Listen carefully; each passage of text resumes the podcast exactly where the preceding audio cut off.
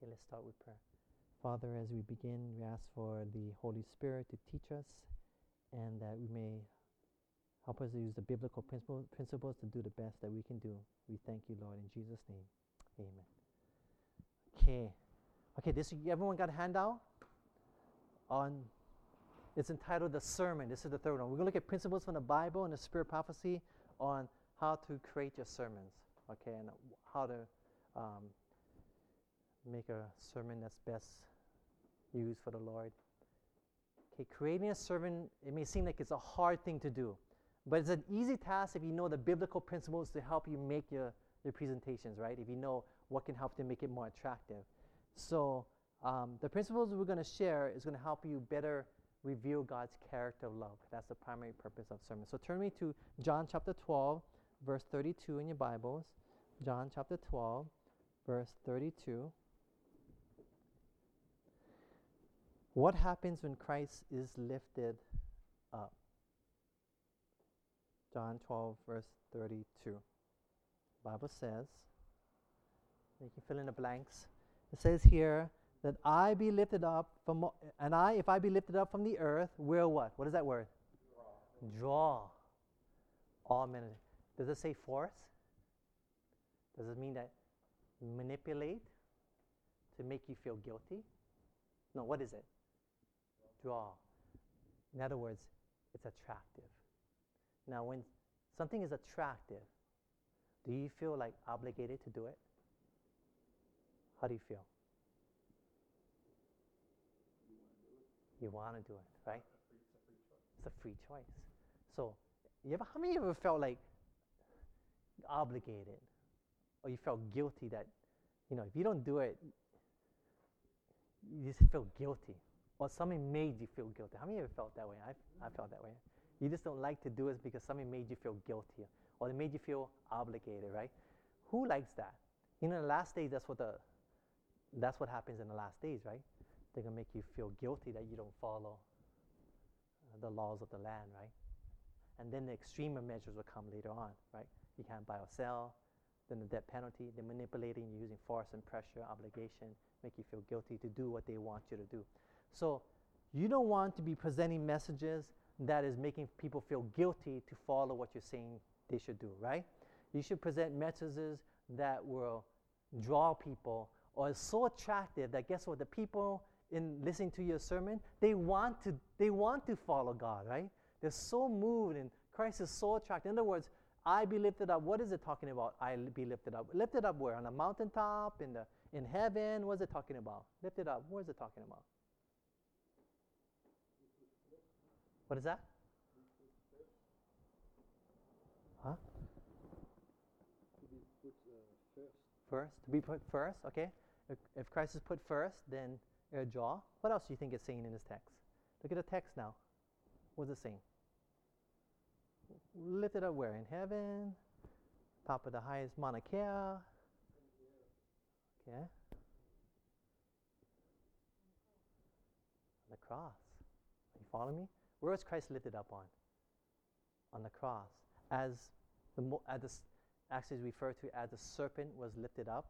It's referring to as with Moses, right?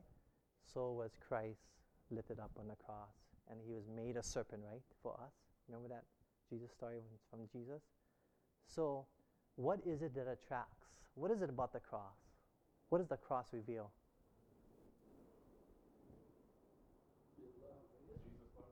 His love. Do you think love is attractive? Do people do you think people hunger for love out there? Do people want love? Yeah, they want love. They, they may be so hardened by the world that they may not realize it at first, but it's something's attractive about love that draws them, right? They want that love. People want love. People want love to love and to be loved. People jump into relationships all the time in the world out there, right? You see it happening, jumping from boyfriend to boyfriend to boyfriend. They're looking for love. Everyone wants to be loved. And to present the love of God as revealed on the cross of Calvary, that is so attractive. So I want you to think about this that when you talk about the love of Christ in your sermons, that when you present Christ and the love of God in your sermons, guess what? It's going to make, that's what makes your sermon attractive and drawing. because you put the love of God in there. If you don't put the love of God in your sermons, it's information and interesting sermon. That's a nice, interesting sermon, but it doesn't have the power to attract. Do you see the difference? You gotta have the love of God in your sermon. That is the power that attracts people. Um, the love of God. I mean, the greatest. When you preach about the love of God, oh man, that just grabs people, right? Doesn't it? Even if you have a bad day or you don't feel good and you still preach about the love of God. I mean, today I just felt miserable this morning, but you know, somehow I know somebody got something about love out there. The love of God is what is the power. It's not the person or the or the man or the woman. It's the love of God. That's what attracts. So um, look at the quotation there um, from evangelism. Could somebody read that, please, in your handout, page 187? What does it say? Exalting the cross. What's there in the cross is called what? Power. You want power in your sermons? You want to preach your power? Power is in the cross. It's powerful. I mean, the cross is so powerful. You don't realize how powerful it is. No, we're not even touching the subject of the cross. I was thinking of actually preaching a series on the cross, just the cross, because there's a power there. Not even touching the cross, I'm just preaching about the love, but in the cross is where the power is really at. If you can preach about the love of God, or the, if you can preach a sermon on the cross, and then re- connect it to what God um, is asking us to do in the freedom of love, then you can have people make commitments to God. You can have people, when you have people's heart and they give themselves their hearts to God, there isn't anything they'll do for God, right? If you're preaching them of just intellectual knowledge and assent, they, they may agree, yeah, yeah, but they're not going to give to God their heart. And I think what's lacking in our churches is the love of God and the power of the cross. And that's what's really going to change lives. Any thoughts, questions? So your preparations is the love of God. Okay? John chapter 4, verse 24. When we worship God, what must we worship Him with? John 4, verse 24. Mm-hmm. Okay, so could somebody read that, please? What does it say in John 4, verse 24? Okay, those who worship God, the Bible says, must worship Him in two things. In what? Spirit and what? Truth. So not only in truth are you to worship God, but also you must have the spirituality, the conversion experience. You must be speaking from your heart, right? That transforms people, that the Spirit of God must attend our words. So, not only intellectual assent and knowledge of truth, but we must reach the heart with the Spirit and the love of God, right? So, you too must experience the Spirit when, you, when you're preaching. Uh, we're going to go more into that, but you must listen to the Spirit when, when you're preaching also, and when you're preparing your sermon. We look at the sermon and what you prepare. So, when you preparing your sermons, make sure that you're putting in about the love of God. Because if you don't put the love of God, there is no drawing power in your sermons to the people. That's clear? That's clear. Let me hear say amen. Amen? Okay, okay, that's good. So, look at the next quote. Um, let me read it to you. It says here in your handout in B preaching of the word should appeal to the intellect and should impart knowledge. So, you should impart knowledge and truth, right? But it should do more than this. The minister's utterances to be effectual must what? Reach the what? Hearts of the hearers. You gotta reach the heart. You gotta preach issues they're dealing with, right? You gotta preach practical godliness. You gotta, you know, there's people out there who are suffering, they're going through hardships, they're going through trials. You gotta address those issues, right? There's somebody that's maybe going through a divorce, there's somebody who child just ran away from home, someone whose dad just passed away, I mean, there's a lot of there's sin out there, so you know there's pain, right, and hurt. So you have to deal with those practical godliness issues, and you have to bring the gospel down to them that how they can apply it to their life. Questions, thoughts? Do you see that? What must happen? There's another quote here from Gospel Workers, page 185. It says, While logic may fail to move and an argument be powerless to convince, the love of Christ may soften the stony heart. Amen. The love of Christ will soften the stony heart. Pretty powerful. Okay, turn to 1 Peter 5, verse 5 in your Bibles. What, what, uh, who does God resist and who does he give grace to? 1 Peter 1, verse 5. Chapter 5, verse 5. Okay, can somebody read that, please? First Peter 5, thank you. Verse 5. Likewise, ye younger, submit yourself unto the elder. Be all of you be subject one to another, and to be clothed with humility. For God resisteth the proud, and giveth grace to the humble. Okay, who does God resist? He resists the what? Proud, and but he gives grace to the what? Humble. Okay. So if God somehow blesses you and you become successful, make sure you hand it out when you come. And when you become successful in, say, in preaching or any spiritual gift God gives you, say, teaching or anything, you must remember that you must stay humble, right? you, you cannot you cannot let the pride that even success get i mean you cannot get to your head. You cannot get big-headed in, in anything you do because um, the bible says that pride goes before what? A fall. You don't want that to happen.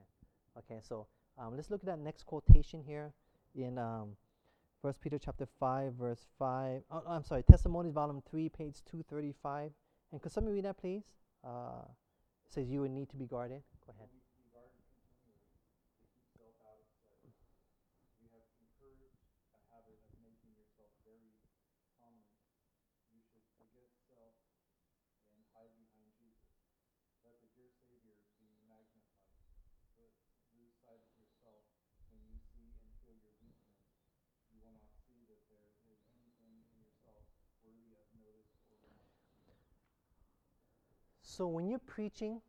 or you become, example, when you're preaching up there, you must remember that who must be magnified? Yourself? Okay, okay, Christ. So you're definitely not there to magnify yourself. And then it says here, welcome. It says but lose sight of who? Of self. Okay, so self must be lost sight of. And it says here that when you see and feel your what? Your weakness, you will not see that there is anything in yourself worthy of what? Notice or remark. welcome, welcome. okay, so we can never get prideful, big headed. If you do well in preaching, don't ever think that, okay, I did good, I can, you know, get self confident because uh, pride does go before a, a fall. You don't want to fall, right, spiritually. Okay, so um, that's the principle here. There's another quotation that says here from Gospel Workers that a faithful minister, it says, he will not hunger after what? Oh, you don't have it. You will not hunger after popularity, right? So you're not here to preach to get famous or popular or, you know, or if you become good at preaching, people are going to come up to you if it's a good sermon, go, oh, that was a good sermon, you know? It's kind of like you can easily get boastful and prideful, yeah? like pretty big headed. Huh? So God's going to, if you become cocky and arrogant, like, oh, I'm a good preacher, or, oh, yeah, I did pretty good, you know, like, wow, you know what's going to happen? God's going to humble you. He's going to humble you. You know why? Because this is not something like you playing basketball or something and get big headed. You, you're preaching. So the Holy Spirit is going to come, is going to convict you. And I mean, I've been there before. You're going to you're gonna fall. Pride goes before falling. When you get pride, the next step is falling. So you're going to fall, you're going to get, you're going to fall down and you can be humble. So you don't want to be cocky or arrogant, right? You think that's good to be arrogant when you're preaching? No. Some people get arrogant, like, oh yeah, I know I'm good. You know, that's not good when you're preaching. Um, oh yeah, pray, oh yeah, I know I'm really good. Yeah, that's good. Or bragging about what you're doing. You don't want to get that direction. I know people who do that. So you do not want to go that direction. You must stay humble, right? Because that's what God wants, um, whatever situation you're in. Okay, turn to Matthew 24, verse 45 in your Bibles. Matthew chapter 24. Um, and we're looking at foundational principles of sermons 2a. Matthew 24, verse 45 in your Bibles. Matthew 24. 24, verse 4 and 5. 24, verse 45.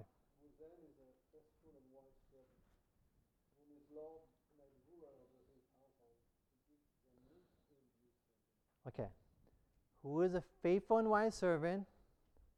And then it says here, the Lord made rule over his household. So as you're speaking, God give you rulership over the people of this house, of God's house right here. And then it says here that You're going to give them what? Meat. Another word for meat here is food. In what? Due season. Due season means at the right time. In other words, you need to give the people some. People are hungry out there because they're hurting, they're suffering, they're going through hardships, they're going through trials, right? They're going through a divorce. You know, I know members in our churches, my my churches I'm pastoring in now, who have gone to divorce recently. So they've gone to divorce, they're hurting, they're in pain. So you must be used by God to minister, to give healing to them, food, because they're hungry for something at the right time. And that's what God's calling you to do, right? To give food at the right time. That's what God's going to call you to do with this preaching. That there's going to be something that's going to really touch somebody and really heal them in the suffering that they're going through uh, during at this time. So, and that's why it is not good for to go online, download a sermon, and read someone else's sermon. I know pastors who do that. I know p- people, church members who do that. That's nice and everything, but that may be a good sermon for that pastor in that church, in that state, in that year 2009. But it's not good for you in the Kohala church, the Honokaa church, in the year 2011 in February, March, or April. Are you following me? That, it may be a message that was good for that time, but it's not good for, it's not meat in due season. It's not food at the right time for what the people in Honokaa church need to hear, right? So you got to give food what the people need to hear at this time. That's what you need to give um, at the right, in due season, right? At the right time. Not only should you not read someone else's sermon, and you should create your own, but if you made a sermon that was seven years ago, you shouldn't go and pull it out and preach the exact same sermon you did seven years ago to the people seven years later and do the same thing word for word. Unless you revise it, right? Don't get lazy and do the same thing. Revise it completely, but listen to the Holy Spirit. What is the message that God wants to give to the people at this time? You know, I use old. Actually, one thing about being in, I've been in this church. This is my 12th year in this church. Okay, I cannot preach the same sermon because people heard that sermon. It's not like I went to another church and I can preach another sermon, but I'm stuck here, and that forces me that I got to make a new sermon every single time, and it challenges me because I gotta. Maybe some of you heard a little bit of what I've said before, and I changed it around, but um, I'm forced to create new series, and I like it actually because I can create a whole series and then go to another series. Um, so don't give stale bread. Yeah, don't give old food. Give fresh food straight from heaven, what the people need to hear. yeah, French toast. Any questions, thoughts? Yeah, that make sense? Yeah? Crystal here? No? Oh, she here? Okay. She gonna preach, right? nah. Okay, turn me to Luke chapter 19, verse 10. Luke chapter 19, your Bibles. And we're looking at 2b right now. 2b. So, number one, don't, number one, preach messages that's going to be what the people need to hear at that time.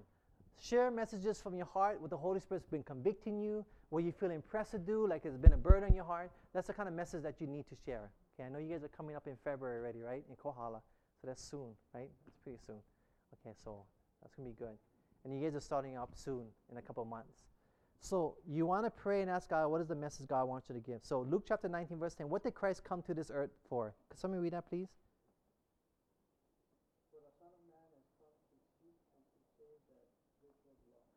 Okay. He came to what? Seek and to what? Save that which was lost. So Christ came to seek and to save that was lost. So, what if you're walking down the road and you see your mom or your brother fall over the side of a bridge in the water? They don't know how to swim.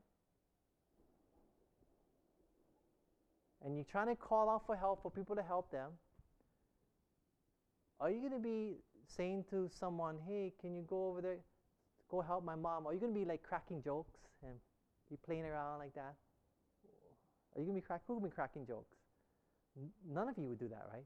You're going to be like earnest. You're going to be pleading, please, no, can you please help my mom? Like you'd be real, right? You'd be earnest, right? So in the same way, when you're up there, what are you trying to do with the people? You're trying to you would save, you'd be earnest in saving someone, right, from dying in this world in a car accident. In the same way, as higher as the heavens are above the earth, if someone is dying spiritually, you're preaching from the top, you're trying to save their soul. In other words, you're trying to be earnest, you're trying to plead with them, right? You're trying to be like, save their soul, you do anything possible to save them. You're not gonna be you're not gonna be a comedian up there. And that's why it's not good to be just a you know cracking joke. It's okay to be natural humor, to tell a story that's naturally funny. But if people have to ask you the question, if they ever ask the question, now why did he tell that story for? Like if it's not connecting your sermon, you shouldn't be telling a joke. The only reason you tell a story that's funny, you know, I do it once in a while, is that it connects with the sermon. It has a meaning, it has some substance to it, right? You're not just cracking joke and the person asks, well, how come they told that story for? It was funny, but well, how come they told that story? You got to connect it to your, it has to be connected. And you're not just to be telling it like it's a whole, the whole thing is this one big, you know, comedy center or, you know, whatever. So you want to um, make sure that it has meaning. So look at the, the quotation here that it says from the Spirit of Prophecy. Um, from testimonies to ministers. It says the bold print. Well, let me read the whole thing. What is the object of the ministry? Is it to mix the comical and the religious? The theater is a place for such exhibitions. So the comical, to make fun, right? Up there on the platform when you're speaking. If Christ is formed within, if the truth with its sanctifying power is brought into the inner sanctuary of the soul, there's a balance. And notice the balance. You will not have jolly men. A jolly men that you're just cracking up jokes, you're a clown, you know, like you're just playing around. Neither will you have sour, cross, crabbed men to teach the precious lessons of Christ to perishing souls. You're not going to be the other extreme where you're going to be moody and mean and people don't like you. You want to be balanced, right? You want to show the love of God. You want to be friendly. You want to be happy up there. And you want to share the love of God to save souls. Uh, if that's clear, let me hear you say amen. Amen? Okay. Okay, now go to any questions, thoughts?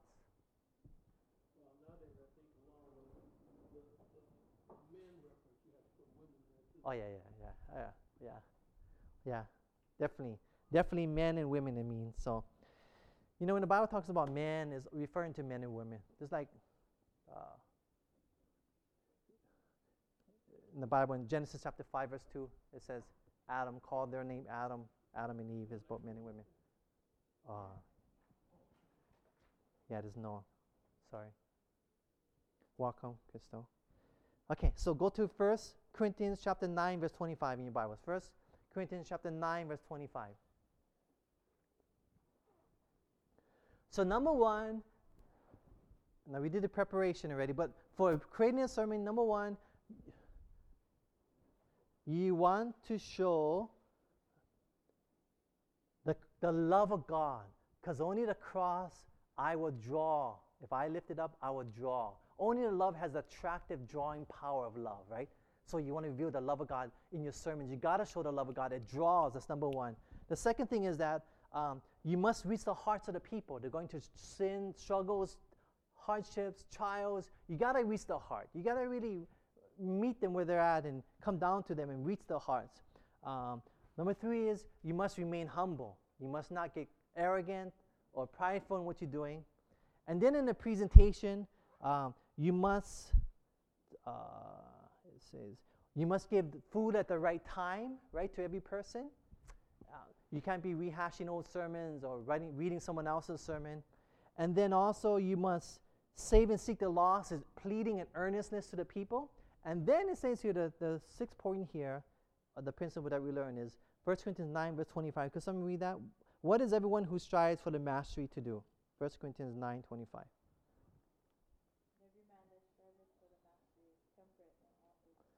Okay. Every person who strives for the mastery is what? Temperate in what? All things. In other words, if you're going to do your best for the Lord, you must control yourself. Now, you of your own self, my own, my own self, I cannot control myself. You cannot con- control yourself. You can only surrender to a God who can control us, right? Amen. So He's going to change us. He can. Ch- so what God wants us to do is that He wants us to be temperate. In other words, you must be self-controlled in everything. You must be controlled. You know, the, one of the dangers I was reading in, uh, I was reading this week in a spiritual book. The dangers of ministers, talking about me, is and Ellen White says the dangers of ministers is that they don't get enough exercise and they overeat. I guess that's the ministers in those days. And I look at myself, oh, you know, Hawaii, we like to eat, huh? I'm just, food in Hawaii is like the same word, yeah?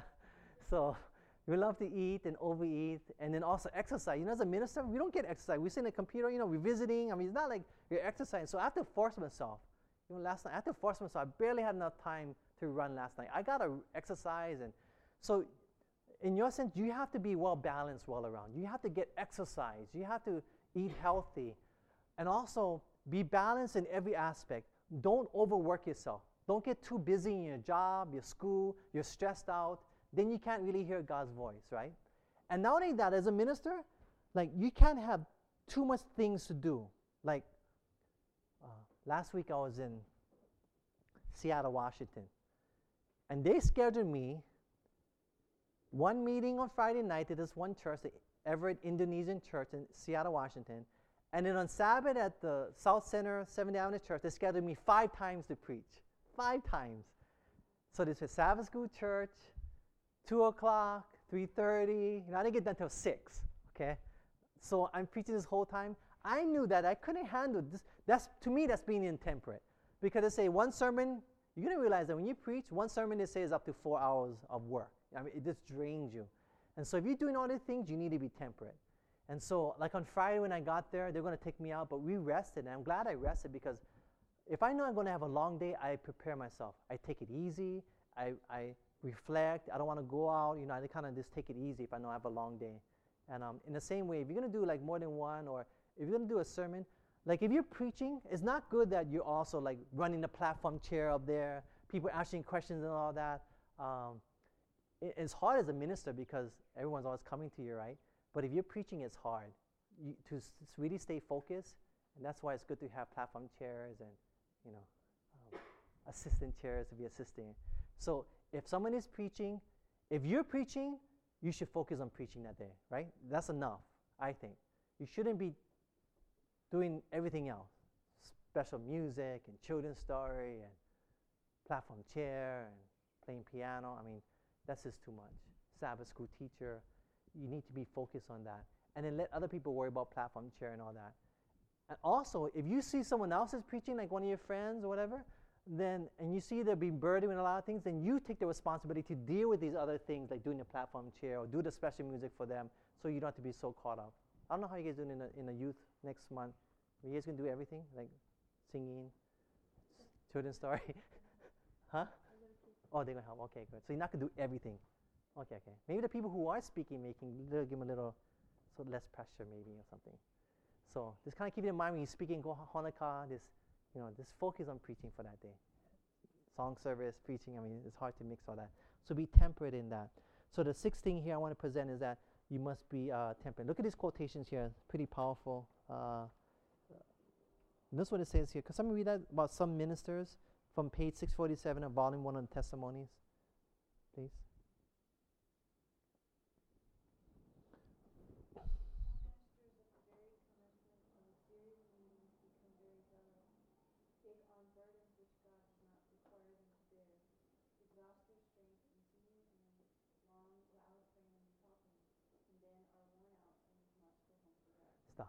Here's these ministers starting these evangelistic meetings, and what are they doing? Not only are they preaching, but they take on burdens which God was what? What does, it say, inspiration? Like, God does not require them to. In other words, they're so zealous, but they take on things that they're not required to do. What are they doing? They're singing the song service, they're doing all the praying, they're doing everything. But what happens? It says that they get worn out. And then not only get it worn out, but they're forced to leave the meetings, they got to go home to rest because they got burned out. You know, people get burned out. That's what happens. You don't want to burn yourself out if you're doing ministry. Not only that, there's another quotation here. It wasn't in there, but it says here if ministers will preserve a reserve force, and at the very point where everything seems to move the hardest, to make the most earnest efforts, the strongest appeals, the closest applications, and like valiant soldiers at the critical moment make the charge upon the enemy, they will gain the victory. In other words, you should always have reserve energy because this is how Satan works if you're going, going, going, going, then an emergency pops up, say like you do in a youth meetings or evangelist meetings, a week of prayer, or even a church service. If you're doing the song service and you're doing a children's story, then you're going to do the special music, and then um, if you're doing that, and then when you're going to preach, Satan likes to throw something in there to just wipe you out, then you're not going to have the ability to actually do a good sermon. So I always try and keep a reserve energy with me because I know how he works. That I'm ready. I like to be ready for him at any time. That's how I, I work. It's a, it's a spiritual warfare. So every moment of the day, I have a reserve force. I don't extend myself. I don't need, I mean, today I'm doing a lot. You know, I'm preaching, did ukulele class, teaching this class, and tonight I'm doing another sermon. So that's four presentations. But I keep an even pace. You know, I'm not going to be counseling too much on the side just today. You know, I, you got to balance your energy out. You got to save your energy for the emergency that happens. So an emergency comes, you have the power to meet it. And it says when you meet it, then you have you have victory over the enemy. enemy. That's what you need. So you can't get too much. You must be temperate. The Bible says. In how many things? In all things. Okay, is that clear? Let me hear you say amen. Amen. amen. Okay. All right. Um, the next section is sermon structures. So what I'm going to do is, okay, before I hand it out, look at your handout. It says here that you must have a sermon title. Okay, you must have, try and make a catchy title. Pray about it. I came to the point that, I don't know, the, the titles come to me. I try to make it a very as catchy. It just comes in, wow, that's a good title. And I even asked my wife, what do you think? You like this title or you like this title? You know, I kind of asked them because sometimes, maybe not here, but you know, online, sometimes people they're gonna look at they're gonna listen to your sermon based upon what the title says, right? It's catchy. Now in church, they're forced to listen to it. you have a captive audience. They have no choice because they're sitting there and they're forced to because they feel God calls them to be there. So they're gonna listen no matter what. But um, like online, like the church website or whatever it may be, you want to have a catchy side title. But it does make a sense when you introduce your sermon, it does catch it, and then they may want to listen to it. The next thing is creating your sermon. So there are three parts to a sermon. There is a uh, simply, what is the first part? Do you know? Okay, you got introduction, right?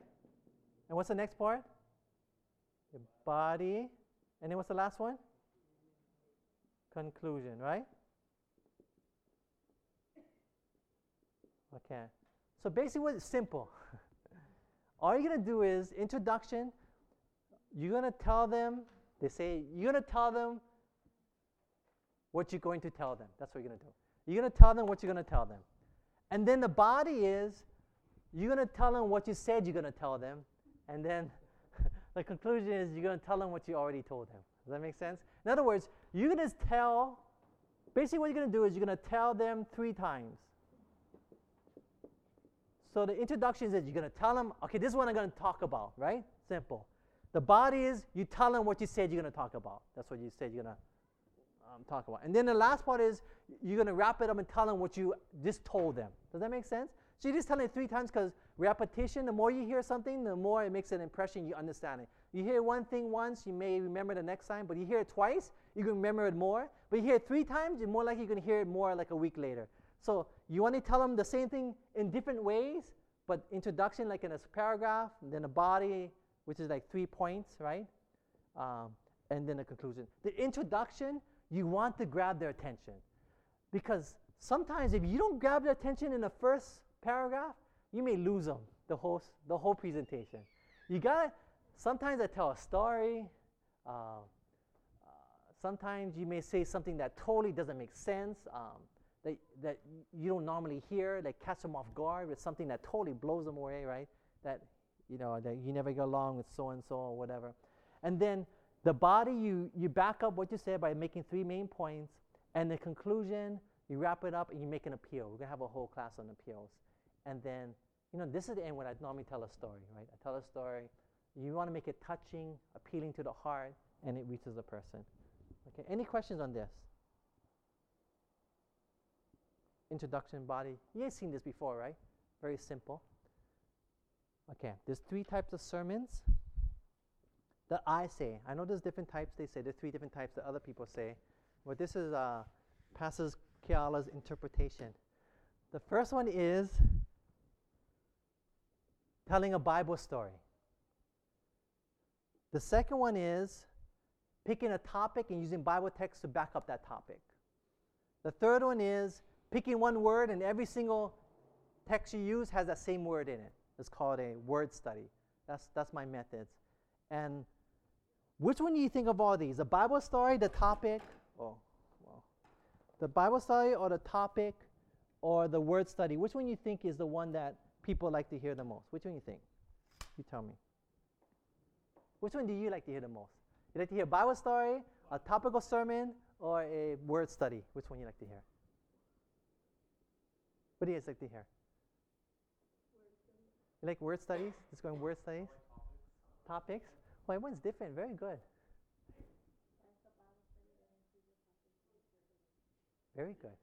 You guys are good, actually. You guys are Bible students. People in the world out there, let me tell you about people in the world, postmodern and younger generation, they like to hear stories, Bible stories. The problem with Bible stories is this there's only so much stories in the Bible. If you're preaching so many times over and over, you're going to run out of stories. So you got to go to topic sermons, then you got to go to, you know, word studies. But they say the postmodern mind loves stories. So if you're preaching to like a younger generation who maybe don't even go to church, if you tell a Bible story, that's the best sermon they say to reach these people.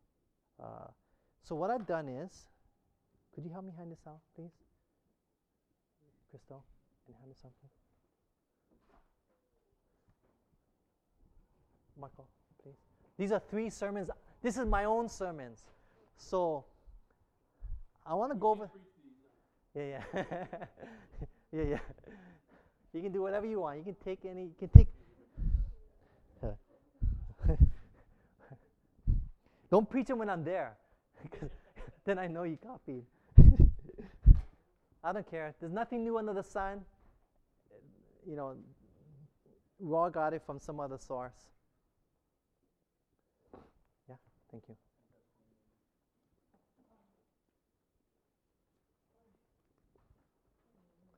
You don't have to follow this, but this is my way of how I do it. And I normally have three pages per sermon. That's what I normally do. And I, there's, you should have three each.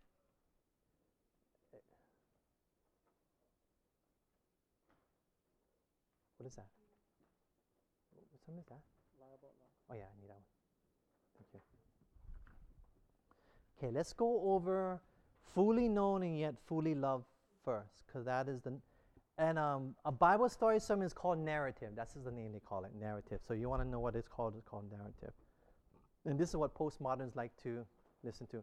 So look at the first one. Let's just kind of break it down. So this is an example of how I make my sermons.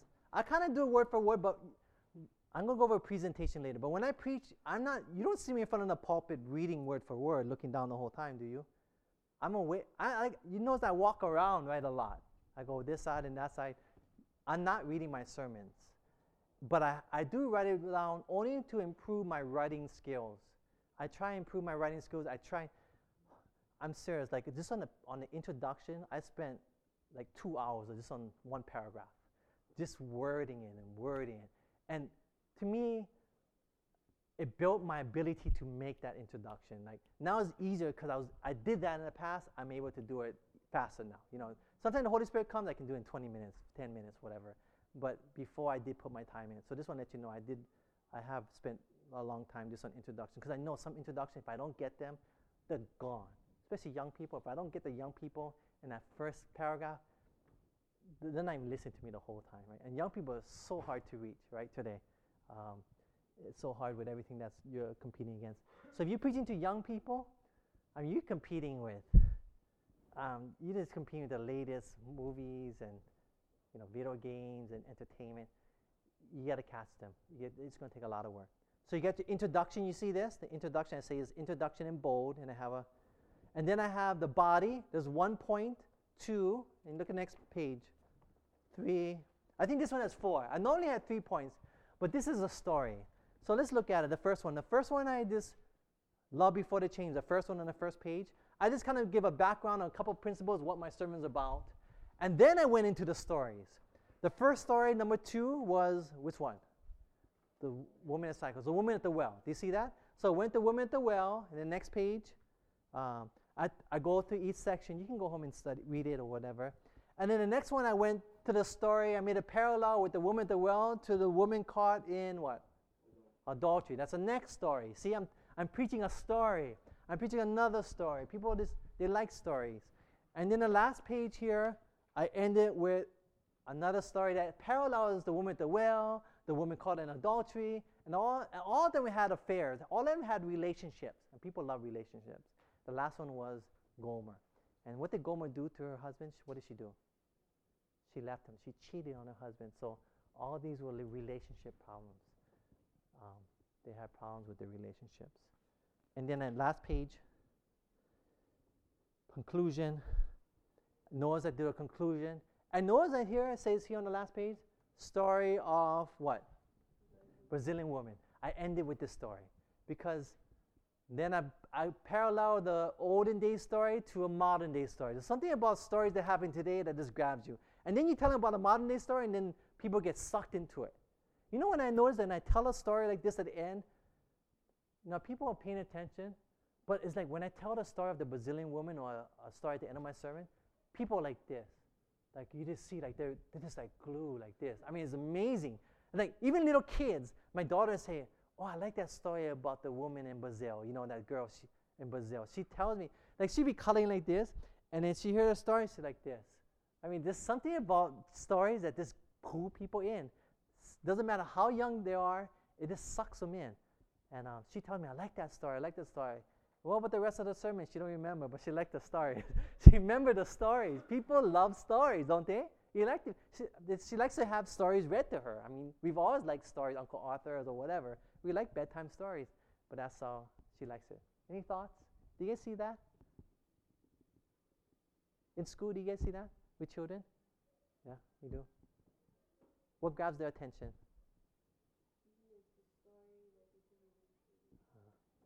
story.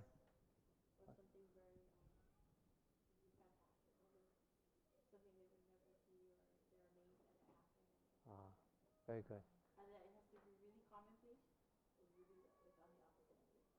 Like um, like Chris Larson said, cognitive cognitive dissonance, right? You, and that's in the beginning, the introduction. You tell them something that totally blows them away, like what? And then you draw them in. That's how you draw them in. Because like, oh, this is not the regular sermon I'm used to. Like, oh yeah, blah blah blah. You know, that's what they're thinking. But when you hear something that grabs the attention, like, oh, what is it? I never heard that before. And then you go right into the, then you go into your sermon. And at the end, you end with a nice story. I mean, this wraps it up nicely. That's true. Okay, very good. So you see that? This is stories. Now let's go to the next one that I like. Um, the lie about love. This was a topic. I wanted to show you the difference between God's love and worldly love, the way we love on this earth. So you have um, the first section, I put our love for others. I tell about the different loves. There's eros, storge, phileo, and agape, right? Then I talk about what is true love. And then I, the second sec- section, I go the false lie about God's love. You know, the, Satan lies about God's love, right? And that is not true. And then I review in number three section, what is really agape love all about? What is God's love really all about? Okay, and I explain about God's love, and then I wrap it up in a conclusion, and then uh, and that's it. And then make and then make an appeal at the end. Very simple. Yeah. Questions about this? Okay, and the last one here. I rarely do this one. This is a word study, but I did this a few years ago, and it's called the face of Christ. So in number one, in Matthew 17, it talks about his face was illuminating, was shown with the glory. In other words, um, he had an illuminated face, right? And then the second one is he had his face set toward Jerusalem, so he had a steadfast face. So look at the different faces of Jesus. So it says steadfast face. And the third one says that he had his face to the ground praying, so he had his earth stained face. And then it was, so I'm using the word face in every text. That's why you come like the concordance and the logos. You can look up those words. The next one it says, his bruised face. It was at the cross. It was bruised. He was beaten with the whips. The next one, he died, so he had a dead face, right? And then I go on, and then he was victorious in the end, so he had a victorious face. You see the same word in every text? And that's how I did my sermon. And something unique because you don't hear sermons like this. Like, you rarely hear about someone using one word and say, What is that word again? Face. And you go the next and what is that word in that text saying again? It says face. And you go to the next one. You can face and you connect face, face, face all the way down in seven, eight texts, then that's good. Any questions on this? And then a conclusion, and I wrap it up in the end. Illumined face, steadfast face, dusty face, bruised face, face in death, victorious face, and then his face is turned toward you. Thoughts, questions. So you can go back, introduction. Question? No? Question? Oh, good. You guys feel pretty good?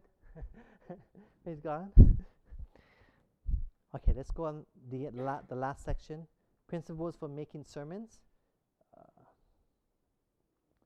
Mark 12 37. Could somebody turn to Mark chapter? Could you please read Mark chapter 12, verse 37 in your Bibles?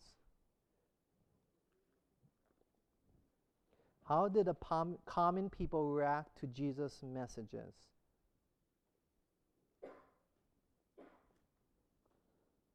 Could somebody read that, please? David therefore himself calleth him Lord. And when he is, he is, is he then his son? And the common people heard him gladly. Okay, when Jesus spoke, how did the common people, those who were uneducated, didn't have degrees, homeless, how, how did they hear him? The Bible says. They heard him what? What? Gladly. In other words, when Jesus presented presentations, it was so simple, so clear and to the point that they liked listening to his presentations, right? So when you present your presentations, there's several things that you, you, we should do.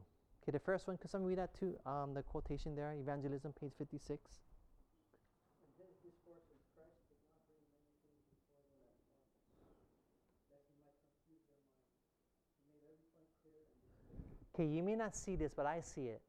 When I started, first started off, I learned so much truth that guess what? I wanted everyone to know everything I knew. So what did I do? My sermon, I threw everything at them all, all at once, and I learned this, and by the way, this, and by the way, this, and then this, and this, and this, and this.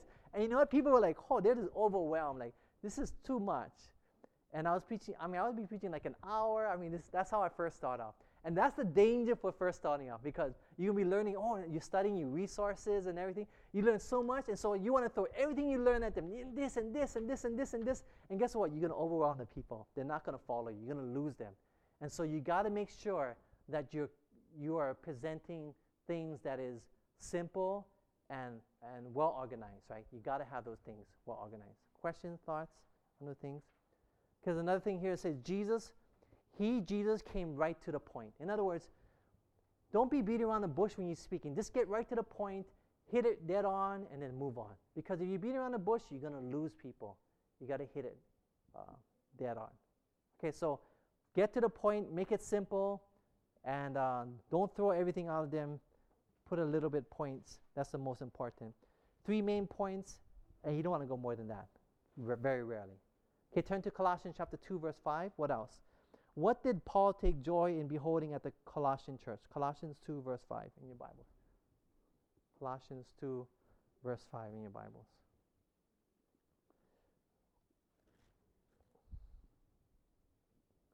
Could somebody read that, please?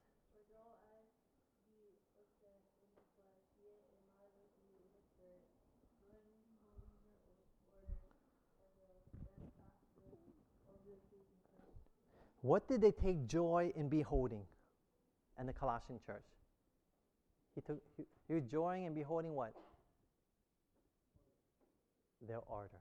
In other words, when he saw their order, he took joy, and you know he enjoyed seeing the order that they had. So, in the same way,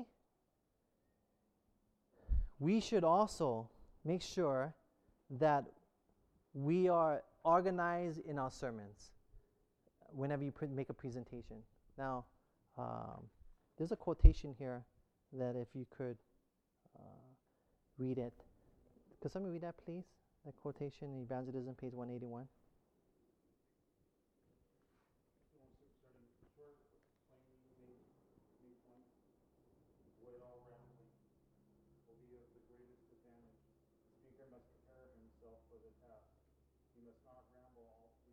What the Bible, but give a clear connect discourse showing that he understands the point you would make. When you create your sermons, it must be so organized and connected that people will take joy in listening to your sermon, right? They joy, take joy in your order, your organization of your sermon. It's connected.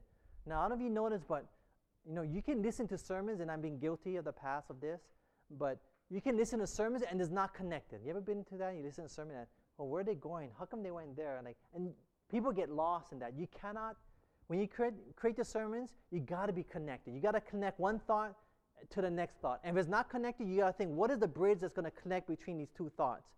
Don't just bring a thought in because it's, it's interesting. Uh, we're creating a Bible study with the Bible workers, and then we're making the studies, and then as we're making the questions and the answers, one person said, "What about we put this inside that study?" Study, and then we said, "But that has nothing to do with. It's a good thought, but it's nothing to do with what we're actually trying to teach." And so you can bring many good thoughts into your presentation, but you want to make sure that what you're bringing in is actually exactly what um, is connected with what your whole sermon is all about. Does that make sense? Is that clear? So, any thoughts on that? Questions? Okay, let's go to the last part here. Uh, Exodus chapter 16, verse 19 and 20. Exodus chapter 16, verse 19 and 20.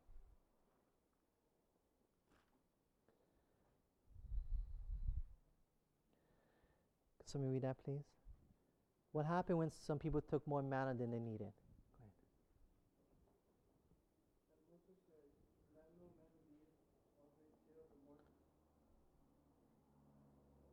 And 20.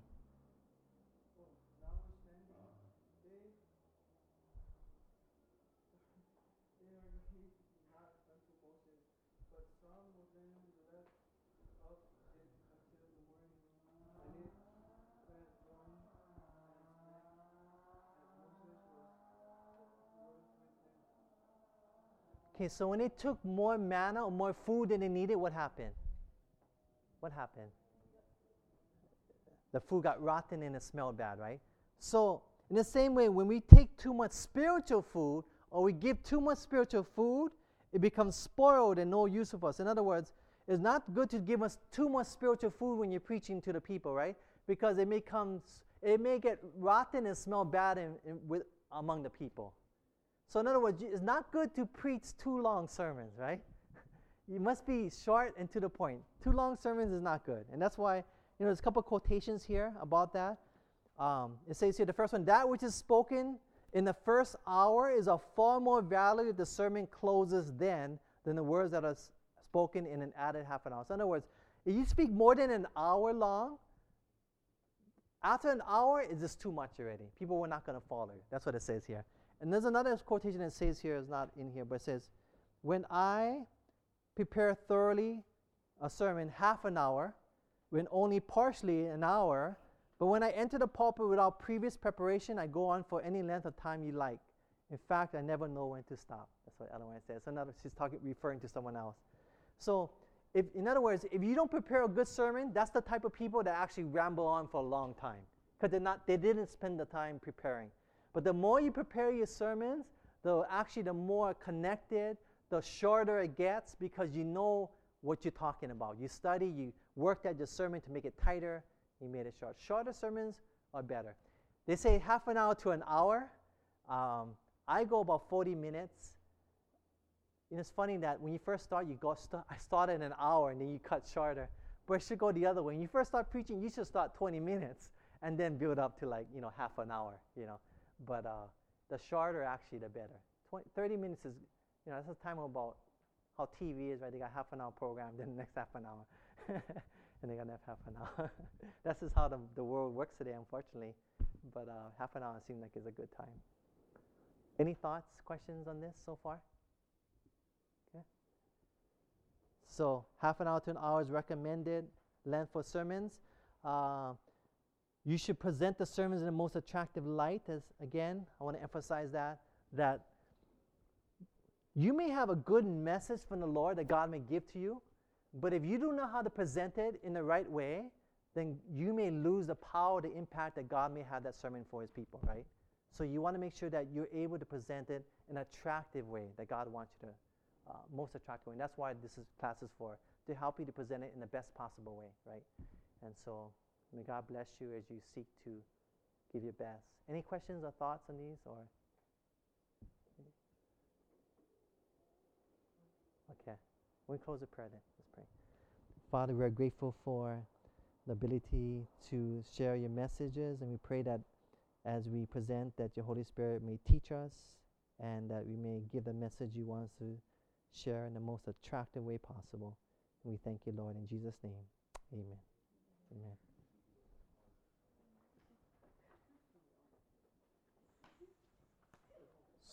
So.